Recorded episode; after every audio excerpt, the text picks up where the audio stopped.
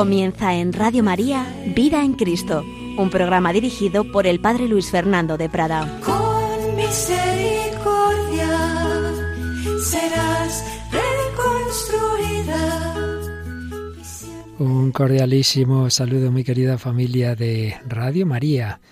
Vida en Cristo. Jesucristo quiere darnos la verdadera vida, la vida que fue dando en su infancia a todos aquellos que se acercaban a adorarlo. Estamos exponiendo, resumiendo lo que nos dejó escrito Joseph Rasinger, Benedicto XVI, como, como teólogo, en la infancia de Jesús. Este librito que en un orden lógico sería el primero de la trilogía Jesús de Nazaret, aunque fue el último en publicarse. Y vamos hoy al capítulo dedicado a los magos de Oriente y la huida a Egipto. Esta escena tan entrañable, tan presente en nuestra tradición, pues vamos a ver lo que hay de ella desde un punto de vista histórico y teológico. Precisamente empieza Benedicto XVI señalando que difícilmente habrá otro relato bíblico que haya estimulado tanto la fantasía, pero también la investigación y la reflexión, como esta historia de los magos venidos de Oriente. Como sabemos, es una narración que nos trae San Mateo. Después, inmediatamente después de haber hablado del nacimiento de Jesús, nos dice Jesús nació en Belén de Judá en tiempos del rey Herodes. Entonces unos magos de Oriente se presentaron en Jerusalén preguntando ¿Dónde está el rey de los judíos que ha nacido? Porque hemos visto salir su estrella y venimos a adorarlo. Sabéis que aquí únicamente, salvo que diga lo contrario, lo que voy a decir es lo que escribe, un poco a mi manera, pero lo que escribe Benedicto XVI. No hace falta citarle constantemente. Con la mención del rey Herodes y el lugar del nacimiento, Belén, encontramos aquí primero una neta determinación del contexto histórico. Esto no son mitos, se indica un personaje bien conocido en la época, Herodes, y un lugar geográfico también fácilmente reconocible. Esto no quita que en este relato haya también, eh, digamos, elementos de interpretación con un significado teológico. Una cosa no quita la otra. Y en ese sentido podemos interpretar que el hablar de Herodes, personaje histórico, tiene también un, un trasfondo. Y es que, así como vimos en su momento que eh, en el Evangelio de San Lucas, cuando San Lucas empieza ese Evangelio de la Navidad, menciona al emperador romano Augusto y veíamos que eso tiene un significado no solo histórico, sino también teológico. Augusto, aquel que se consideraba el redentor eh, y el que iba a traer la paz universal.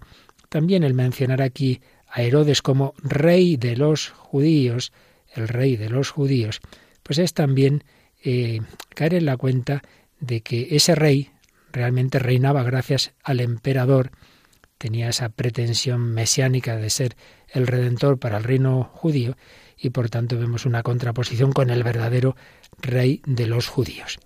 Pero lo más importante es Belén. Belén es el pueblo natal del rey David.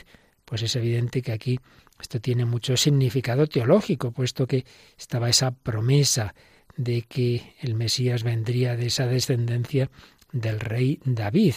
De hecho, la respuesta que darán los escribas a Herodes va a hacer alusión a ese aspecto.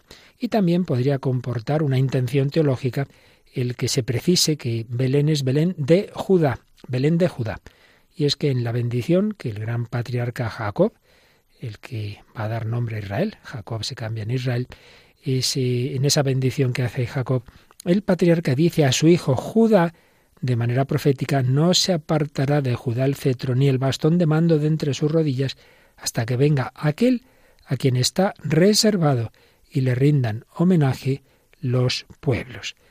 En una narración que trata de la llegada del David definitivo del recién nacido rey de los judíos, que salvará a todos los pueblos, se ha de percibir de algún modo esta profecía como, como trasfondo.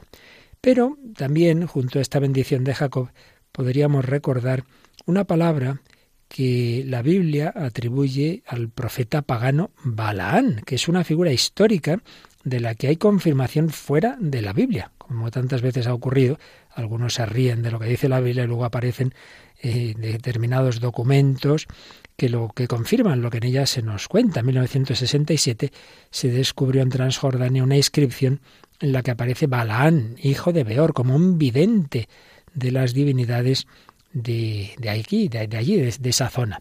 La Biblia lo presenta como un adivino al servicio del rey de Moab, que le pide una maldición contra Israel. Pero Dios mismo impide que Balaán lleve a efecto esa maldición, de manera que el profeta, en vez de una maldición, va a anunciar una bendición para Israel. A pesar de eso, seguirá siendo mal visto en la tradición bíblica, este Balaán como instigador de la idolatría.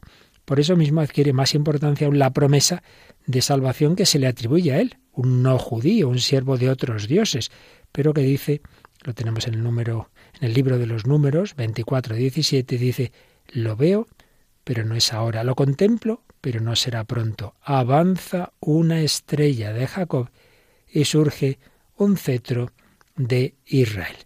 Benedicto XVI nos trae aquí esta profecía que aparece, como digo, en el libro de los números, pero señala que es extraño que San Mateo no la citara. Es verdad que la estrella de la que habla Balaam no es un astro, sino que es el mismo rey que ha de venir, pero esa conexión entre estrella y realeza podría haber suscitado la idea de una estrella, que sería la estrella de este rey, y remitiría a él. En cualquier caso, podemos suponer que esa profecía no judía, esa profecía pagana, circulase de alguna manera fuera del judaísmo, y por ello que pudiera eh, mover en su momento a algunos personajes, como van a ser los magos, a ver qué estrella, qué indica esa estrella que ellos vieron.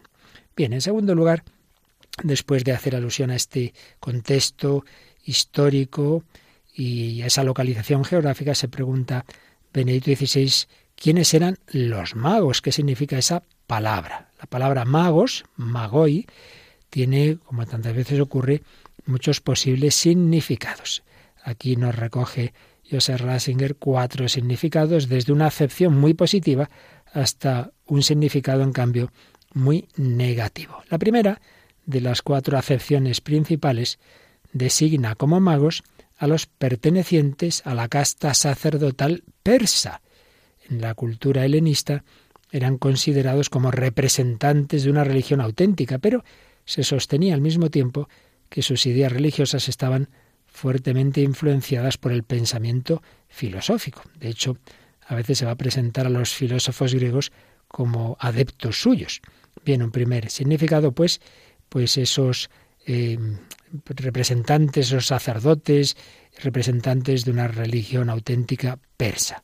Otro posible significado es eh, el de aquellos que están dotados de saberes y poderes sobrenaturales, y un poquito en relación con esta segunda acepción, la tercera, los brujos. Y finalmente la peor acepción de todos, la que tiene un significado más negativo, embaucadores y seductores. De hecho, en el libro de los Hechos de los Apóstoles vamos a encontrar este último significado. San Pablo va a llamar a un mago llamado Bar Jesús, lo va a decir que es un hijo del diablo, enemigo de toda justicia.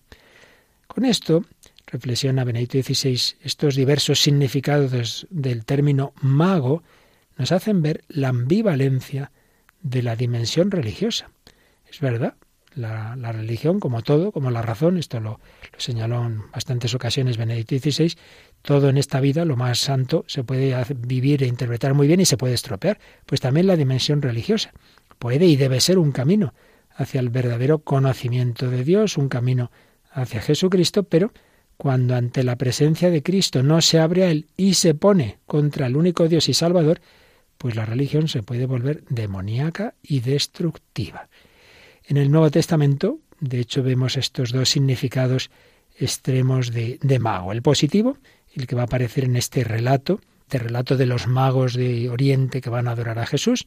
Ahí vemos pues esos sabios, esa sabiduría religiosa y filosófica, una fuerza que pone a los hombres en camino. Es la sabiduría que en definitiva va a conducir hacia Jesucristo. Pero en ese otro pasaje que decíamos antes, Hechos de los Apóstoles, capítulo 13, 13, 10, ahí aparece un mago que, por el contrario, contrapone o quiere contraponer su poder al mensajero de Jesucristo y se pone así de parte de los demonios.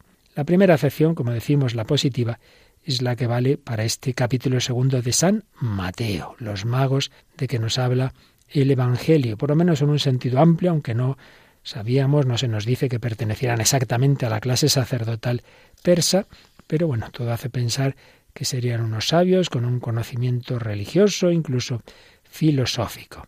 Hay quien ha precisado más, hay un astrónomo vienés, Ferrari de Oquiepo, que ha mostrado que en la ciudad de Babilonia, que era el centro de la astronomía científica en épocas remotas, aunque ya en declive en la época de Jesús, existía un pequeño grupo de astrónomos. Y se produjo en aquella época una conjunción astral de los planetas Júpiter y Saturno en el signo de Piscis. Además, eso ocurrió más o menos en, los años 7, 6 antes de Cristo, que es el periodo en el que creemos que fue verdaderamente el nacimiento de Jesús. Ya sabéis que el calendario no se hizo bien, ese cálculo, y, y, se puso el nacimiento de Cristo unos seis o siete años después de cuando realmente habría ocurrido. Pues bien, esa conjunción astral habría sido calculada por los astrónomos babilonios y podría haberles indicado la tierra de Judá y un recién nacido rey de los judíos. También sabemos por Tácito y Suetonio que bullían en el ambiente expectativas según las cuales surgiría en Judá el dominador del mundo. Una expectación que el historiador judío Flavio Josefo interpreta como referida a Vespasiano, el emperador Vespasiano, que obviamente favorecería a Flavio Josefo por, por decir estas cosas. En cualquier caso, había varios factores que podían haber concurrido a que se pudiera percibir en el lenguaje de la estrella un mensaje de esperanza.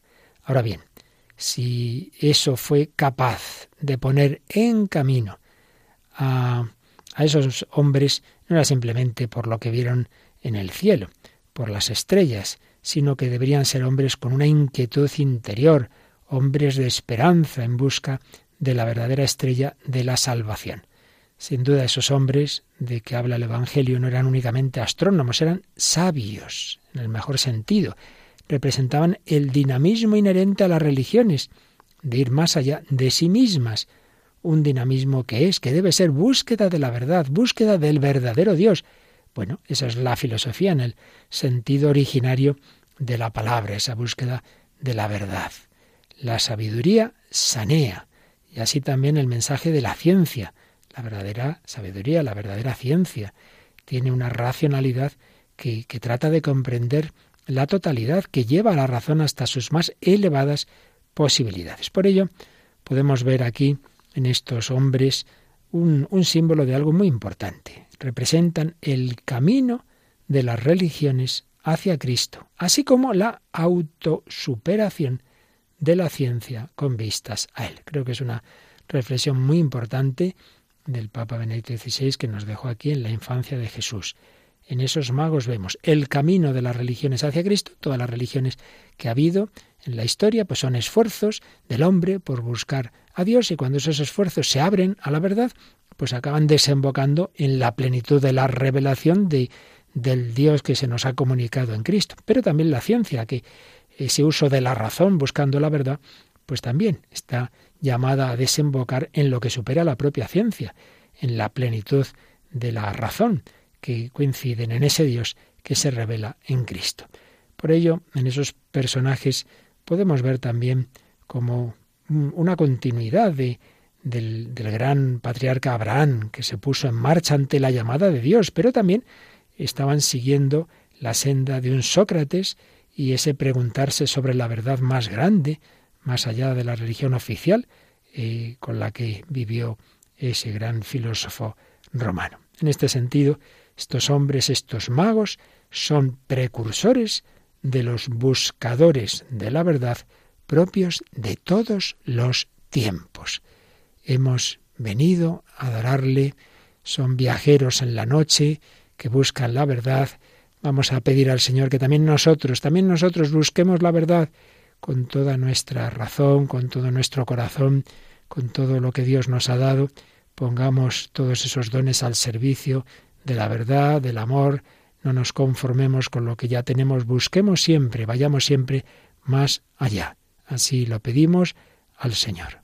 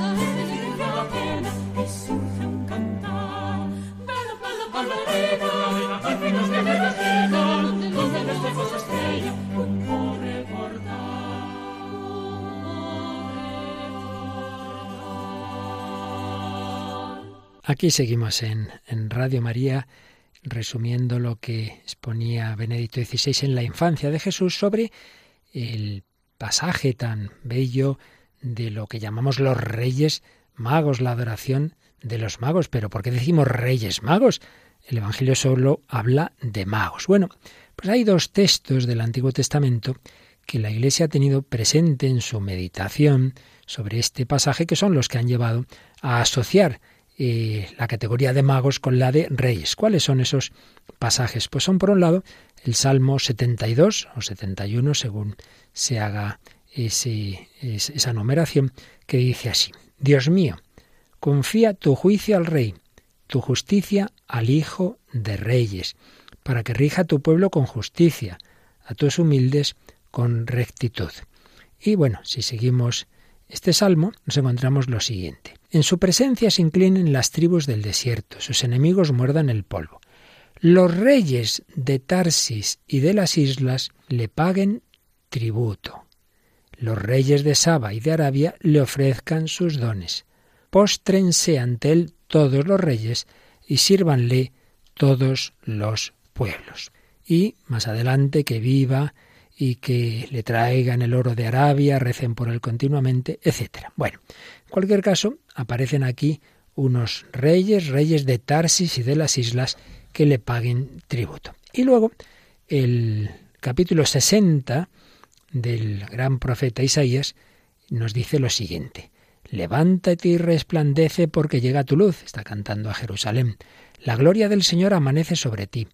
Las tinieblas cubren la tierra, la oscuridad los pueblos, pero sobre ti amanecerá el Señor, y su gloria se verá sobre ti. Caminarán los pueblos a tu luz, los reyes al resplandor de tu aurora. Levanta la vista en torno, mira, todos esos se han reunido, vienen hacia ti. Llegan tus hijos desde lejos, a tus hijas las traen en brazos. Entonces lo verás y estarás radiante, tu corazón se asombrará, se ensanchará, porque la opulencia del mar se vuelca sobre ti y a ti llegan las riquezas de los pueblos. Y fijaos ahora lo que dice el versículo 6. Te cubrirá una multitud de camellos, dromedarios de Madián y de Efa, todos los de Saba trayendo oro e incienso y proclaman las alabanzas del Señor. Bueno, podríamos seguir más adelante. Por ejemplo, son navíos de las costas que esperan en cabeza las naves de Tarsis para traer a tus hijos de lejos con su plata y su oro en homenaje al Señor tu Dios, al Santo de Israel, que te colma de esplendor. Son pasajes, como vemos, del Antiguo Testamento que, meditados en relación a lo que nos cuenta el Evangelio de San Mateo, pues han dado lugar a asociar ese aspecto, esa, esa denominación de magos con la de reyes y con esos dones de que nos habla el Evangelio. Siempre, pues, en, esa, en ese espíritu de, meditación tan habitual en, a lo largo de los siglos de la Iglesia, en la que se relacionan unos aspectos de la Biblia con otros. No quiere decir que esto haya que entender necesariamente sea así, tomarlo al pie de la letra, pero nos explica el por qué, el por qué han aparecido ese término de, de reyes magos. Los hombres sabios de Oriente se convierten así en reyes y con ellos entran en el pesebre los camellos y los dromedarios. Además, fijaos que se dice que estos hombres provienen de Tarsis. ¿Qué era Tarsis? Bueno, pues eso es Tartesos, eso está haciendo alusión precisamente a España. Eh, vienen del extremo occidente, dirían ellos. Pero en cualquier caso, la tradición, ¿qué ha visto aquí? Pues ha visto la universalidad de los reinos de aquellos soberanos. Y por eso, y por eso, como los tres continentes entonces conocidos eran Europa, Asia y África, por eso se han puesto esos, esos reyes magos, cada uno de un color de piel, ¿verdad? Pues uno asiático, que tiene ese color más amarillento, otro europeo blanco, y otro siempre el rey negro. Ese rey de color negro siempre aparece, y esto es muy bello, porque nos indica que en el reino de Jesucristo no hay distinción por la raza o el origen. La humanidad está unida en Cristo sin perder, por otra parte, la riqueza de la variedad. También ha habido quien ha relacionado a esos tres reyes con las tres edades de la vida del hombre, la juventud, la edad madura, la vejez.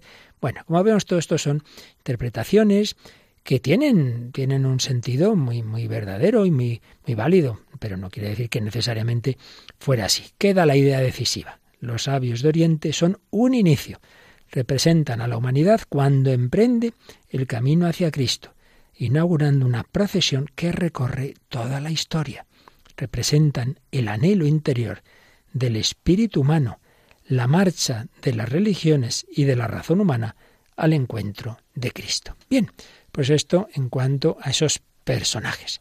Siguiente elemento que aparece en el relato de San Mateo, la famosísima estrella. ¿Qué tipo de estrella era? En esto, como en otros aspectos de los evangelios de la infancia, siempre nos vamos a encontrar a exegetas que dicen, bueno, mire, no, no, no miremos esas cosas. Lo importante es el sentido teológico, espiritual, no busquemos que las cosas fueran así históricamente. Bueno, ¿y por qué hay que rechazarlo a priori? Sería, señala Benedicto XVI, rechazar a priori eh, la pregunta sobre cómo fue eso históricamente y astronómicamente sería un error. ¿Por qué, porque el hecho de que haya un significado teológico, que lo hay, eh, anula o impide que de hecho ocurriera un determinado acontecimiento astronómico? Y es que además han sido muchos, muchos, a lo largo de la historia, los científicos que han dicho que sí, que sí, que algo, fácilmente algo ocurrió. Ya Kepler, el famosísimo Johannes Kepler, que murió en 1630, eh, dijo algo que se ha mantenido sustancialmente, eh, porque se hizo un cálculo de algo que ya hemos mencionado antes. Entre finales del año 7 y comienzos del 6 antes de Cristo, que es precisamente cuando parece que nace el Señor, se produjo una conjunción de los planetas Júpiter, Saturno y Marte. El mismo Kepler ya había notado una conjunción semejante en 1604, a la cual se había añadido una supernova. Sabemos que una supernova es una estrella débil o muy lejana, pero en la que se produce una enorme explosión que hace que durante un breve tiempo, breve relativamente, pueden ser semanas o meses, tenga esa estrella una gran luminosidad. Bien, ha habido diversos astrónomos que han, que han visto cosas semejantes. Ferrari de Oquiepo también ve esa conjunción de Júpiter y Saturno, no así la, la supernova. Y es muy interesante ser conscientes también de que Júpiter representaba al principal dios babilónico, Marduk. Marduk. Entonces escribe Ferrari de Oquiepo. Júpiter, la estrella de la más alta divinidad de Babilonia, compareció en su apogeo en el momento de su aparición vespertina junto a Saturno, el representante cósmico del pueblo de los judíos. Bueno, en cualquier caso, los astrónomos de Babilonia podían deducir de este encuentro de planetas un evento de importancia universal, el nacimiento en el país de Judá de un soberano que traería la salvación.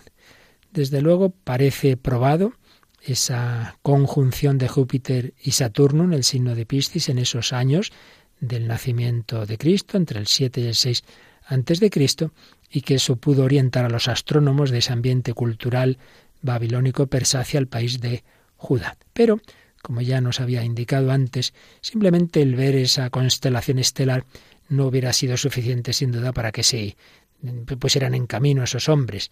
Sin duda había algo más, había un movimiento interior. La constelación estelar podía ser un impulso, una primera señal para la partida, pero había ese movimiento interior por la esperanza de aquella estrella. Y de todo esto, deduce Benedicto XVI, que en, ese, en esa señal de la estrella y en ese ponerse en camino, podemos ver implícitamente que el cosmos habla de Cristo. El cosmos habla de Cristo, aunque su lenguaje no sea totalmente descifrable para el hombre en sus condiciones reales. Pero el lenguaje de la creación sin duda ofrece múltiples indicaciones, suscita en el hombre la intuición del Creador y suscita la esperanza de que un día este Dios que ha creado el cosmos se manifestará. Y hace tomar conciencia también de que el hombre puede y debe salir a su encuentro. Pero ese conocimiento que brota de la creación y que se concreta en las religiones también puede perder la, orientación correcta. De modo que ya no impulsa al hombre a moverse para ir más allá de sí mismo, sino que lo puede dejar instalado en sistemas con los que piensa poder afrontar las fuerzas ocultas del mundo. De hecho, en este relato de San Mateo vemos las dos posibilidades, la buena y la mala. La buena, los magos eh, siguen a esa estrella, van buscando a ese, ese cree que, que, piensan ese nacido rey de los judíos, y claro, es normal que si esperaban el nacimiento de un rey fueran al palacio del rey. Eh, y allí pidieran, pidieran luz. Y de hecho, pues ahí se les va a hacer una indicación de las sagradas escrituras de Israel.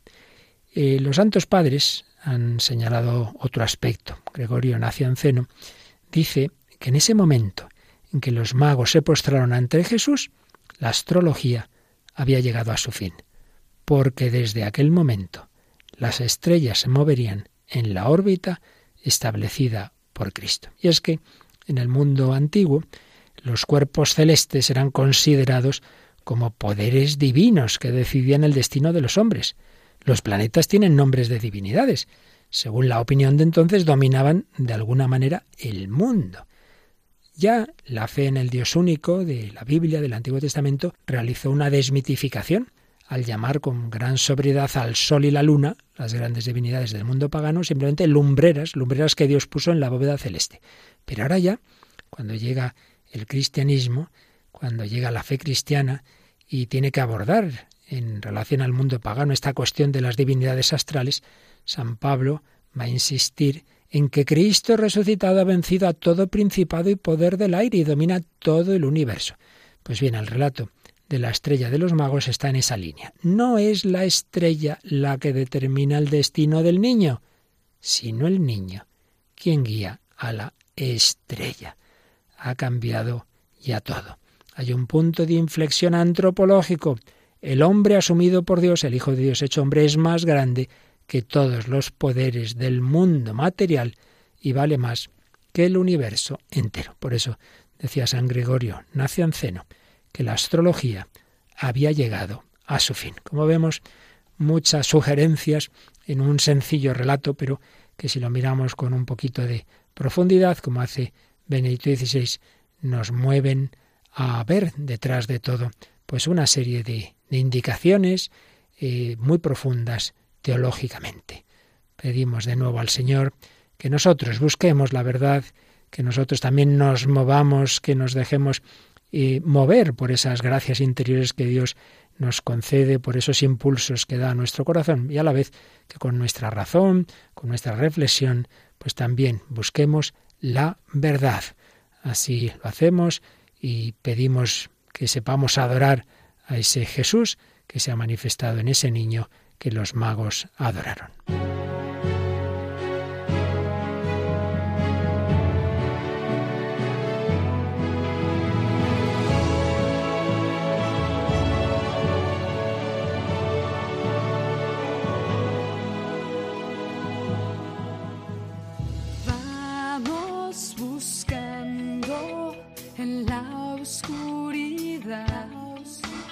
esa estrella que alumbre hacia la verdad. Una luz que permanezca en la adversidad y nos lleve a donde está ese rey que nos enseña a amar. Hoy esta estrella.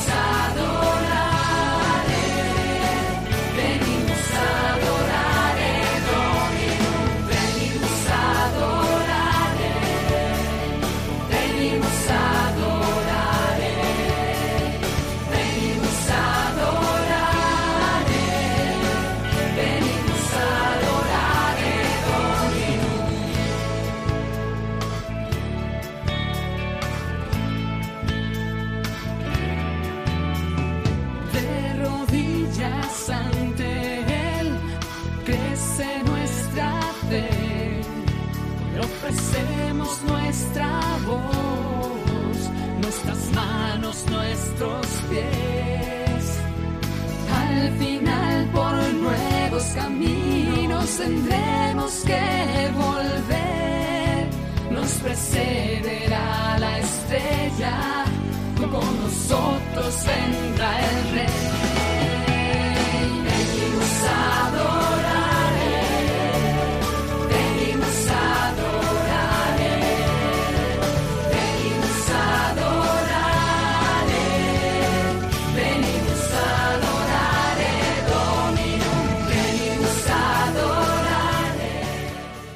Adorar al Señor. Aquí seguimos en Radio María, un servidor, Padre Luis Fernando de Prada, exponiendo lo que nos dejó escrito Benedicto XVI en La infancia de Jesús sobre esta escena que nos cuenta el evangelista San Mateo de la adoración de los magos. Bueno, los magos llegan a Jerusalén y preguntan por el nacido rey de los judíos.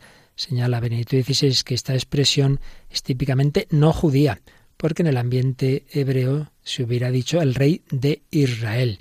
En cambio, decir rey de los judíos es más bien un término pagano que, curiosamente, vuelve a aparecer en todos los evangelios únicamente en el proceso a Jesús, cuando le condenan a muerte, y en la inscripción en la cruz. Y es lo que pone el pagano Pilato. Entonces, podemos ver aquí que de alguna manera se está ya anticipando, se está transparentando el misterio de la cruz, que está unido con la realeza de Jesús. Jesús es un rey crucificado. También llama la atención que dice Mateo 2.3 que al oír esa pregunta de los magos, el rey Herodes se sobresaltó y toda Jerusalén con él. Hombre, que se sobresaltara Herodes se puede entender, dado ese miedo que tenía siempre a que hubiera un competidor, pero toda Jerusalén, pero no estaba Jerusalén esperando al Mesías. Quizá haya aquí, señala Ratzinger, una alusión anticipada a la entrada triunfal de Jesús en la ciudad santa, el domingo de Ramos, donde se nos dice también en Mateo, Mateo 21, 10, que toda la ciudad se sobresaltó. En cualquier caso, son dos alusiones en que, en las que podemos ver que la realeza de Jesús está siempre conectada con la pasión, con la pasión. Desde luego, aquellos que conocían a Herodes y las grandísimas crueldades que había hecho podían temerse cualquier cosa. Lo que en la perspectiva de la fe sería una estrella de esperanza, para la vida cotidiana iba a ser causa de agitación, porque iba a dar lugar a, esas crueldades de, de Herodes. Y es que, señala Benedicto XVI, Dios estorba nuestra vida cotidiana. La realeza de Jesús y su pasión van juntas. Bien, Herodes consulta a los expertos en la escritura cómo respondieron. Pues nos dice Mateo 2.6 que respondieron con una palabra, una sentencia compuesta con dos citas del Antiguo Testamento. Eh, palabras del profeta Miqueas y del segundo libro de Samuel. Y tú, Belén, tierra de Judá, no eres ni mucho menos la última de las ciudades de Judá, pues de ti saldrá un jefe. Hasta aquí es Miqueas 5.1, que será el pastor de mi pueblo Israel. Y aquí ya sería 2 Samuel 5.2. Eh, lo primero, Belén, Belén, tierra de Judá. Eh, hay dos maneras de, de traducir la mayor parte de la tradición del texto, la traducción griega dice, tú la más pequeña, tú Belén eres la más pequeña para estar entre las capitales de Judá, pero Mateo escribe, no eres ni mucho menos la última. Ambas versiones dan a entender la paradoja del obrar de Dios que recorre todo el Antiguo Testamento. Lo que es grande nace de lo que, según los criterios mundanos, parece pequeño e insignificante, mientras que lo que a los ojos del mundo es grande se disgrega y desaparece. Así sucedió, pues cuando fue llamado David, recordemos que era el pequeño de los hijos de Jesé, es una constante, ya digo, del obrar de Dios que la Virgen María también señala en su magnífica cuando dice, derriba del trono a los poderosos y enaltece a los humildes. A la pequeña ciudad de Belén ahora se la reconoce en su verdadera grandeza. De ella saldrá el verdadero pastor de Israel. Con esto llegamos a ese segundo texto, el del segundo libro de Samuel, porque y ahí vemos el nuevo rey David, se describe al futuro príncipe como pastor de Israel, se alude así al cuidado amoroso y a la ternura que distinguen al verdadero soberano como representante de la realeza de Dios. El caso es que responden así los escribas y sacerdotes. Y señala Benedicto XVI que sorprende que los versados en la Sagrada Escritura sí, sí, responden bien, pero no se sienten impulsados a moverse, se quedan quietecitos. Se puede vislumbrar, dice, tal vez en esto la imagen de una teología que se agota en la disputa académica. Madre mía, menuda frase nos ha dejado aquí Benedicto XVI. Puede darse y se da una teología muy académica, con mucha erudición, con muchas disputas, pero que no lleva a adorar al Señor, que no nos lleva a movernos a la oración, a la caridad, a la evangelización, sino eso, disputas académicas. Pues lo que nos interesa no es una teología así, sino una teología que se convierta en vida. Bien, los que sí que desde luego se pusieron en camino fueron los magos, con esa indicación que les dieron en el palacio de Herodes, siguieron su camino y entonces la estrella vuelve a brillar y así lo interpreta Benito XVI, la creación interpretada por la escritura vuelve a hablar de nuevo al hombre.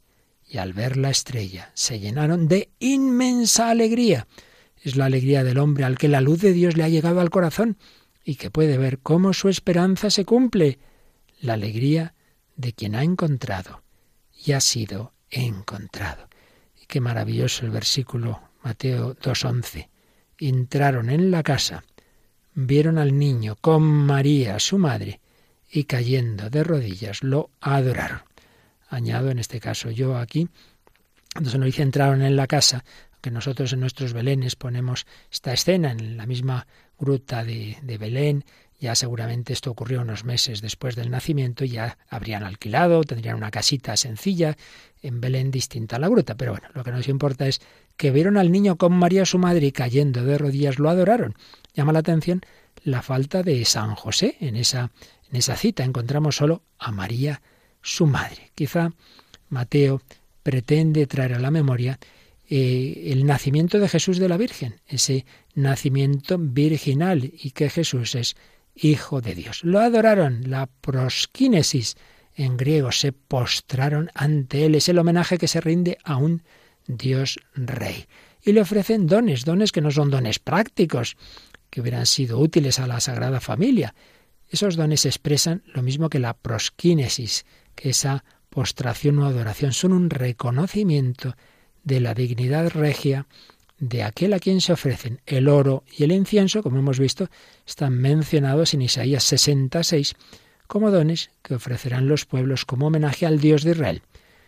Bien sabemos que la tradición ha visto representado en, en esos tres dones tres aspectos del misterio de Cristo. Oro como a rey, la realeza de Jesús, y incienso como a Dios, es el Hijo de Dios, y la mirra, pues alusión a esa humanidad que va a morir, alusión al misterio de la pasión. De hecho, fijaos que en el Evangelio de San Juan aparece la mirra después de la muerte de Jesús, porque nos dice el evangelista que Nicodemo llevó mirra, entre otras cosas, para ungir el cuerpo de Jesús. De nuevo vemos que el misterio de la cruz enlaza con la realeza de Jesús. La unción es un intento de oponerse a la muerte, pero mm, ya realmente no iba a hacer falta eh, esa, mirra cuando luego van las mujeres a, ungir bien el cuerpo de Jesús, porque la misma vida de Dios había vencido a la muerte con la resurrección. Bien, pues ya después de esto, ¿qué nos cuenta el evangelista? Pues que después de adorar a Jesús, los magos tienen una revelación de Dios, le dicen que vuelvan por otro camino, que no vuelvan a Herodes y, por otro lado, pues eh, San José va a recibir una comunicación de Dios en sueños para huir a Egipto. De nuevo hay quien dice, bueno, bueno, estas cosas a saber, bueno, pues no es nada extraño, porque sabemos por la historia, sabemos por la historia civil, que Herodes, en el año séptimo antes de Cristo, había hecho ajusticiar a sus hijos, Alejandro y Aristóbulo. También, un poco después, a Antípater, otro hijo. Él pensaba exclusivamente según las categorías del poder. Entonces, lo que nos va a contar el evangelista de, de esa crueldad, de ese querer matar al niño, etcétera, no es nada extraño. Como señala un autor judío, el déspota suspicaz veía por doquier traición y hostilidad, y una vaga voz que llegaba a sus oídos podía fácilmente haber sugerido a su mente enfermiza la idea de matar a los niños nacidos en el último periodo. La orden, por tanto, nada tiene de imposible. Esto lo señala, como digo, un autor no cristiano.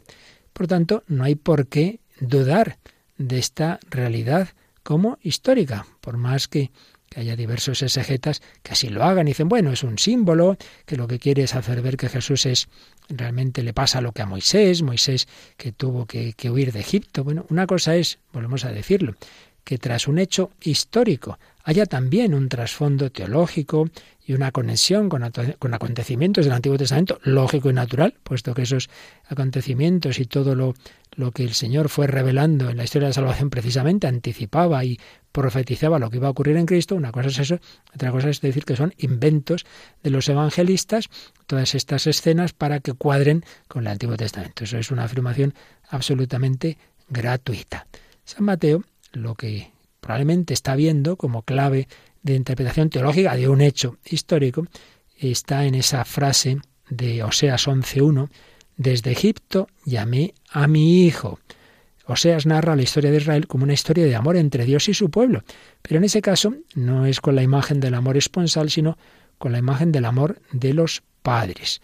Israel ha sido adoptado por Dios, Dios quiere dar dones a su hijo, pero Israel una y otra vez eh, se va a portar mal con, con, Dios y la historia de Israel comienza otra vez, eh, por tanto, con el retorno de Jesús de Egipto a la Tierra Santa, porque la primera llamada para volver del país de la esclavitud podemos decir que había fracasado.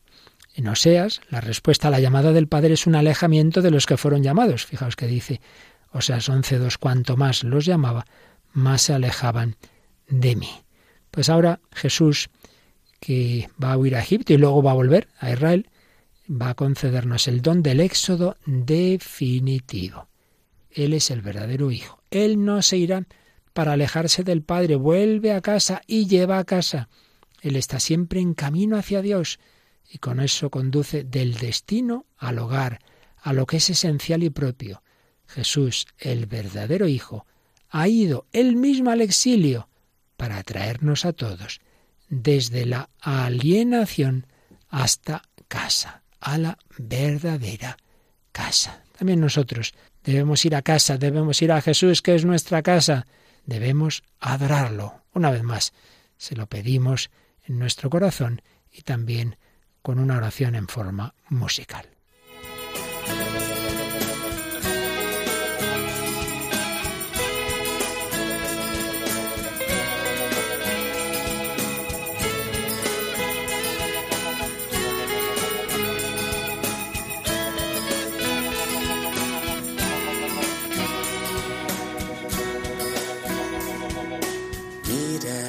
Estrella que brilla, tu senda ilumina, te invita a buscar.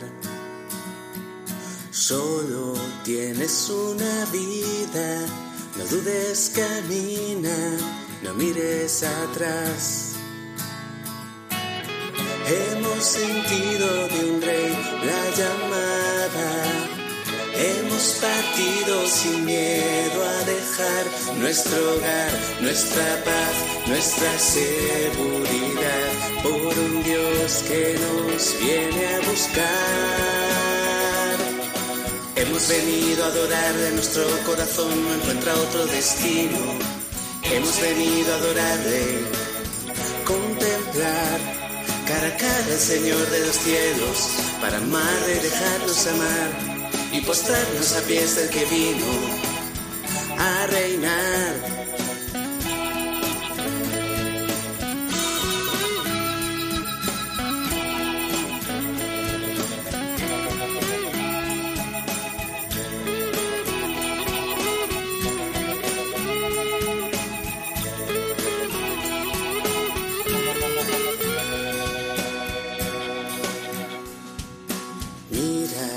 estrella María, tu senda ilumina hacia ese portal. Ella, escuela de vida, a la Eucaristía te quiere llevar.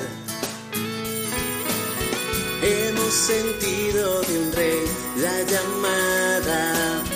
Dios con nosotros se quiere quedar en humilde apariencia nos esperará, escondido en un trozo de pan. Hemos venido a adorar de nuestro corazón, no encuentra otro destino. Hemos venido a adorarla, así hicieron los magos que se volvieron a su tierra y entonces se desata esa matanza de los inocentes. Jesús en brazos de María y de José huye a Egipto y mueren aquellos niños. Y entonces el evangelista San Mateo recuerda unas palabras de Jeremías. Se escucha un grito en Ramá, gemidos y un llanto amargo.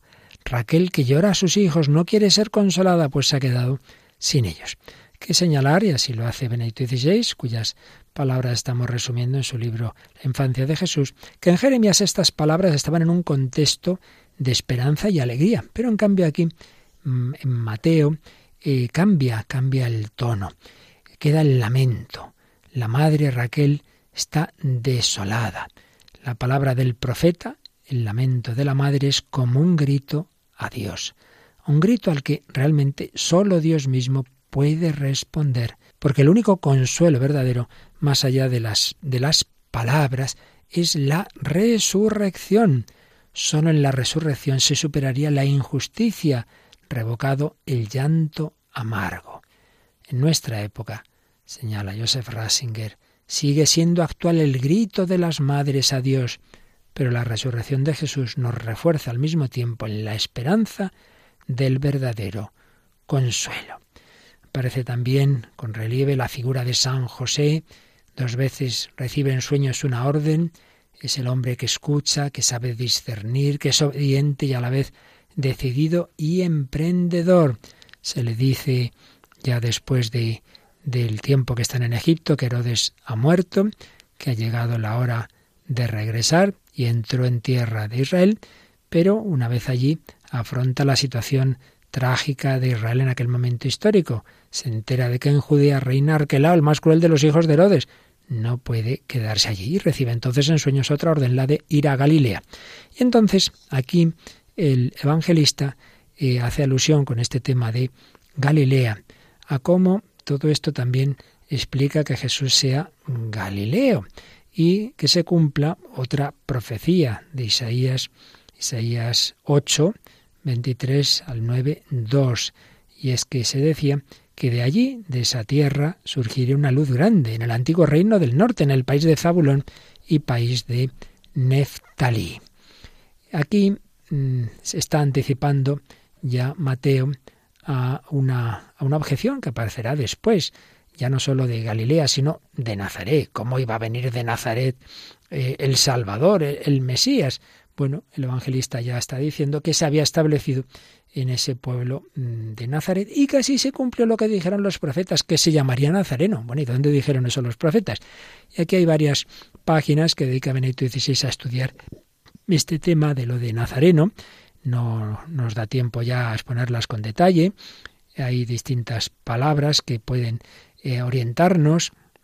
Estaría, por ejemplo, el nacimiento del juez Sansón, que sería un nazoreo consagrado a Dios, o también puede resonar ahí en esa palabra el término necer, que está en el centro de Isaías 11.1. Brotará un renuevo del tronco de Jesé. Es que renuevo se dice necer. Entonces podemos ver allí eso de renuevo, renuevo del tronco de Jesé. Podemos ver que de un tronco aparentemente ya muerto, Jesé ya sabemos que es el padre de David, Dios hace brotar un nuevo retoño, un nuevo comienzo, que sin embargo permanece en profunda continuidad con la historia precedente de la promesa. Ya habíamos visto que en la genealogía de Jesús que presenta San Mateo eh, está esta clave, continuidad del actuar salvífico de Dios, pero también inicio enteramente nuevo. Por ello, podemos suponer que Mateo ha oído resonar en el nombre de Nazaret la palabra profética del retoño, necer, y ha visto en la denominación de Jesús como nazoreo, nazareno decimos nosotros, una referencia al cumplimiento de la promesa según la cual Dios daría un nuevo brote del tronco muerto, de ese tronco muerto de que nos habían hablado los profetas. Si a esto añadimos que en la inscripción de la cruz Jesús es denominado Nazoreo, Jesús Nazareno, rey de los judíos, el título adquiere pleno significado.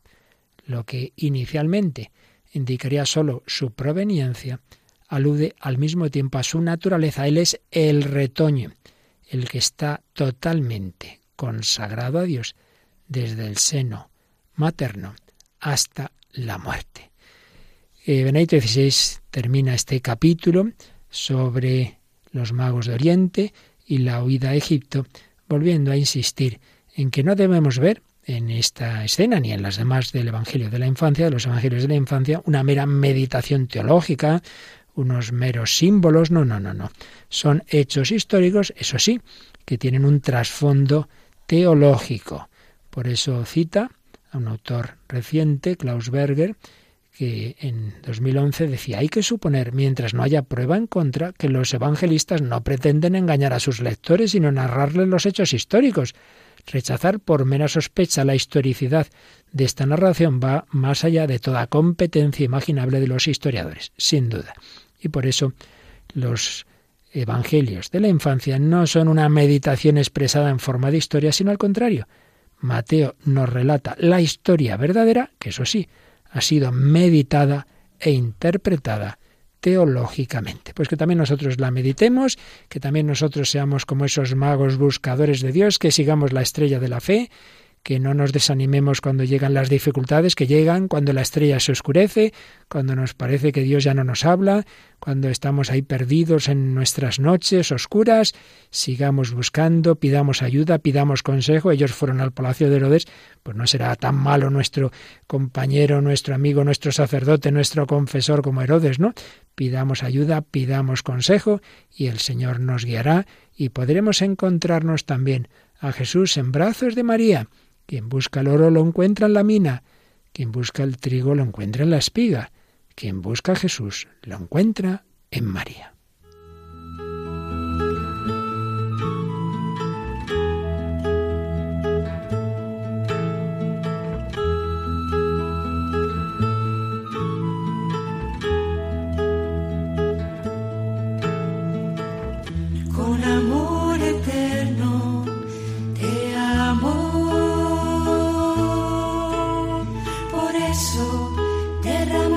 Han escuchado Vida en Cristo, un programa dirigido por el Padre Luis Fernando de Prada. Con misericordia serás